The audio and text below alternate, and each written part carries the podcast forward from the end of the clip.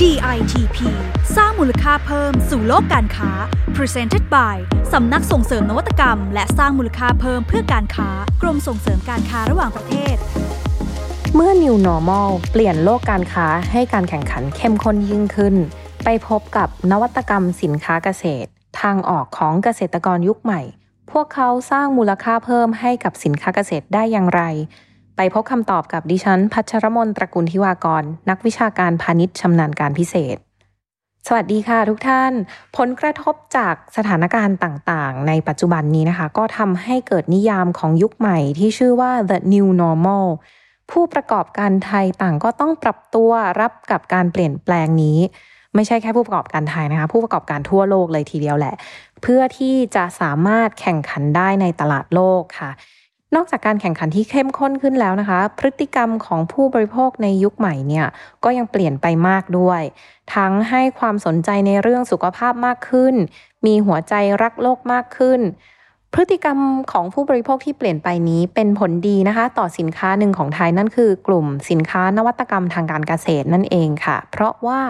หัวใจของสินค้ากลุ่มเนี้ย ดีทั้งต่อสุขภาพและก็ดีต่อสิ่งแวดล้อมด้วยนั่นก็คือเป็นมิตรกับสิ่งแวดล้อมนะคะ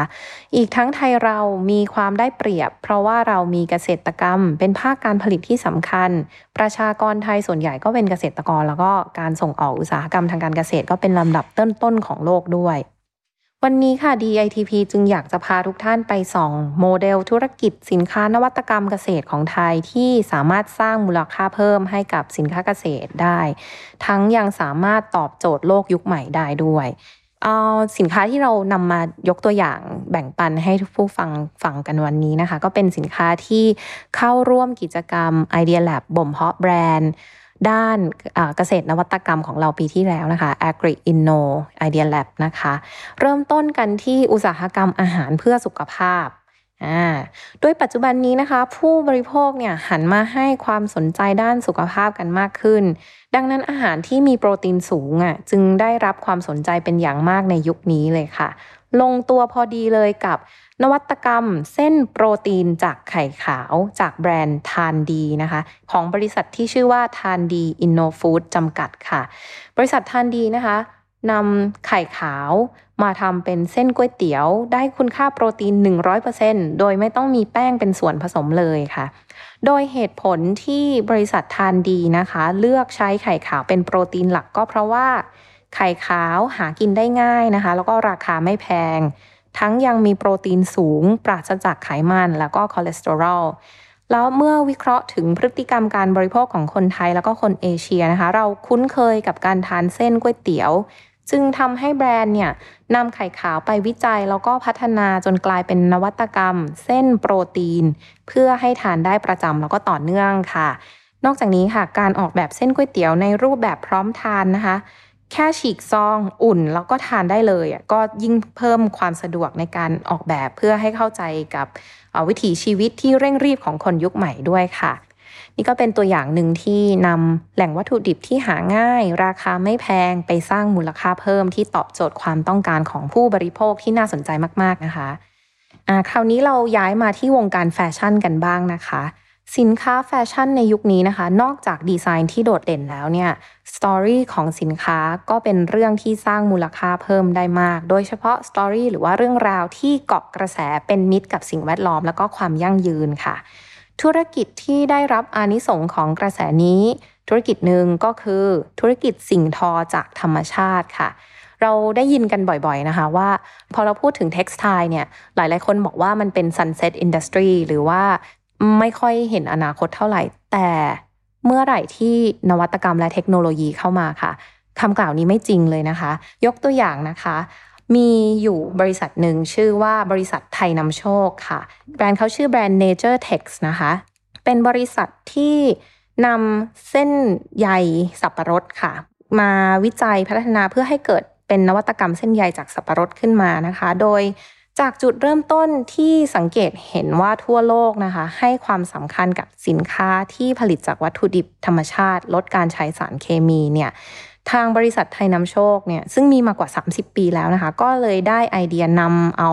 ใบสับประรดที่ถูกทิ้งจากการผลิตภาคอุตสาหกรรมนะคะ ไปต่อยอดด้วยการผลิตเป็นเส้นใยผ้าขึ้นมาค่ะ ก็คือ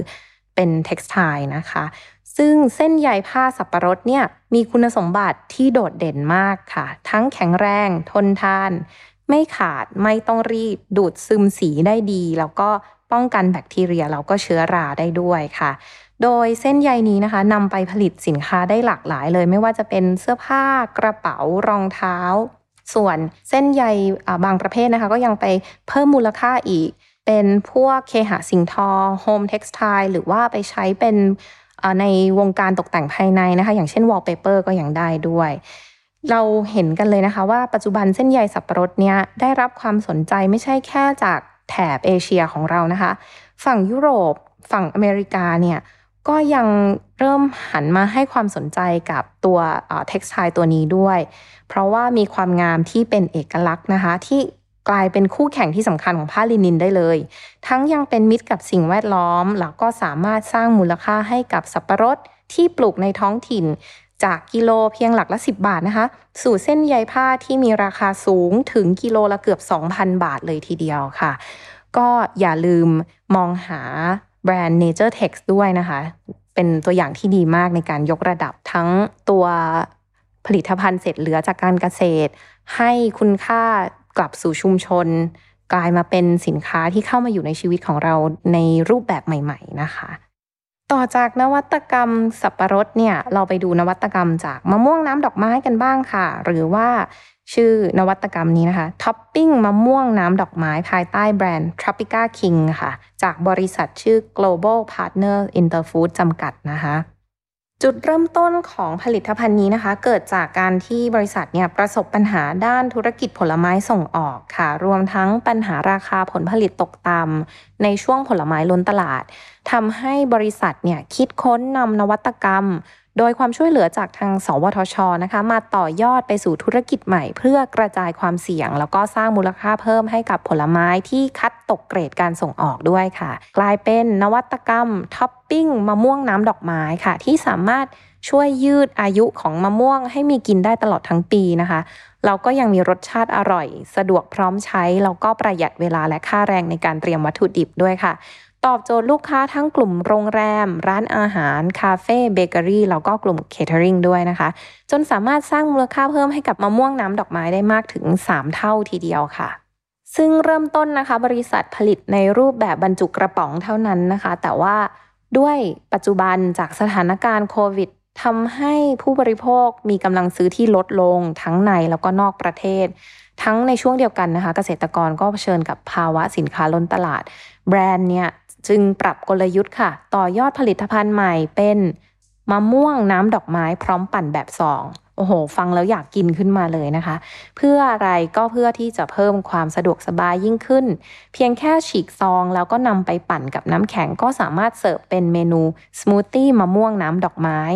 บิงซูมะม่วงน้ำดอกไม้ หรือว่าไอศกรีมมะม่วงน้ำดอกไม้ได้ทันทีทำให้ลูกค้ามีเมนูมะม่วงปั่นไว้เสิร์ฟตลอดปี ทั่วโลกไม่ว่าเราจะอยู่ที่ไหนนะคะ เราก็สามารถกินมะม่วงน้ำดอกไม้ แก้ไขปัญหามะม่วงสดเน่าเสียได้เป็นอย่างดีอีกด้วยนะคะ นี่ก็เป็นตัวอย่างที่น่าสนใจที่ผลกระทบจากสถานการณ์โควิด ได้สร้างโอกาสใหม่นะคะ เมื่อแบรนด์มองเห็นแล้วก็รีบปรับตัวเปลี่ยนกลยุทธ์ให้ทันค่ะ ตัวอย่างสุดท้ายนะคะ ก็เป็นนวัตกรรมจากอ้อยค่ะนวัตกรรมจากอ้อยนี้ชื่อว่า นวัตกรรมน้ำอ้อยพร้อมดื่มไร่ไม่จนนะคะ ของบริษัทน้ำอ้อยไร่ไม่จนจำกัด ที่เกิดจากเกษตรกรผู้ปลูกอ้อยที่ประสบปัญหายิ่งปลูกยิ่งจน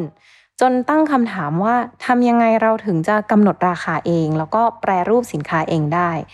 นั่นจึงทำให้เกิดน้ำอ้อยพาสเจอร์ไรส์เจ้าแรกของประเทศไทยขึ้นมาค่ะ ด้วยความช่วยเหลือจากอาจารย์มหาวิทยาลัยเกษตรศาสตร์นะคะ ก็เป็นการนำน้ำอ้อย ซึ่งเดิมมีอายุได้เพียง 2-3 วัน มาผ่านกระบวนการพาสเจอร์ไรส์เพื่อยืดอายุได้นานกว่าเดิม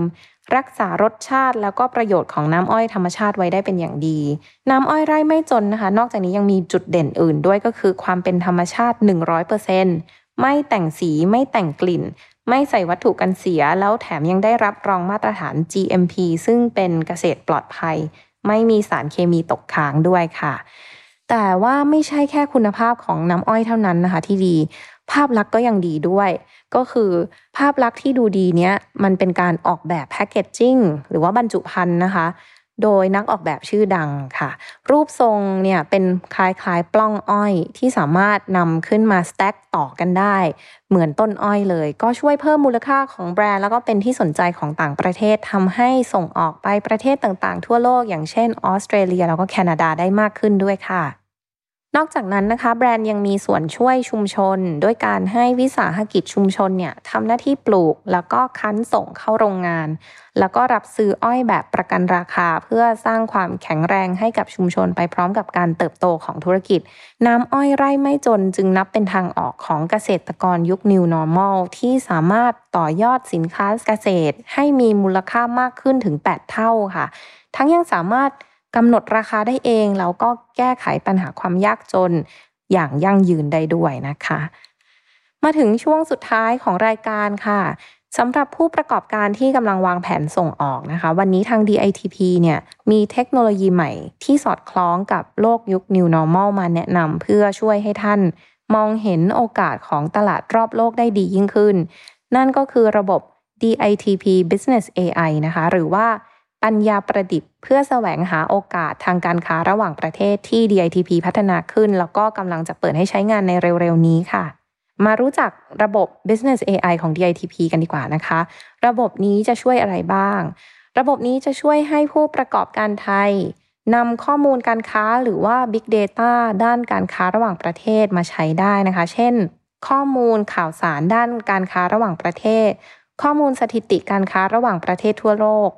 ข้อมูลอัตราแลกเปลี่ยนเงินตราต่างประเทศทั่วโลก ข้อมูลความต้องการสินค้าที่ซื้อขายในระบบอีคอมเมิร์ซแล้วก็ยังมีข้อมูลแนวโน้ม หรือว่าเทรนด์ความต้องการสินค้าจากทูตพาณิชย์ทั่วโลกถึง 58 แห่งนะคะ ไม่ใช่แค่ข้อมูลดิบนะคะ แต่ระบบเนี้ยจะนำมาวิเคราะห์ผ่าน AI ก่อนที่จะประเมินออกมาว่า มีโอกาสทางการค้าอยู่ตรงไหน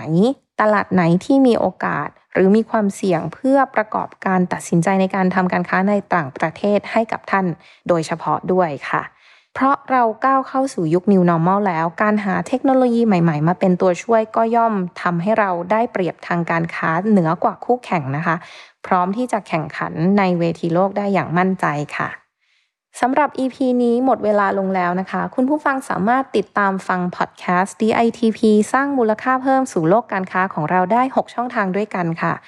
ทั้งใน SoundCloud Spotify Anchor Apple Podcast Google Podcast และก็ YouTube ค่ะ โดยเราจะออนแอร์ทุกวันจันทร์ถึงพฤหัสนะคะ อย่าลืมกด subscribe กันได้ค่ะ แล้วพบกันใหม่กับประเด็นที่น่าสนใจในเรื่องงานออกแบบ นวัตกรรมและธุรกิจใน EP หน้านะคะสำหรับวันนี้ที่ฉันพัชรมนขอลาไปก่อน สวัสดีค่ะ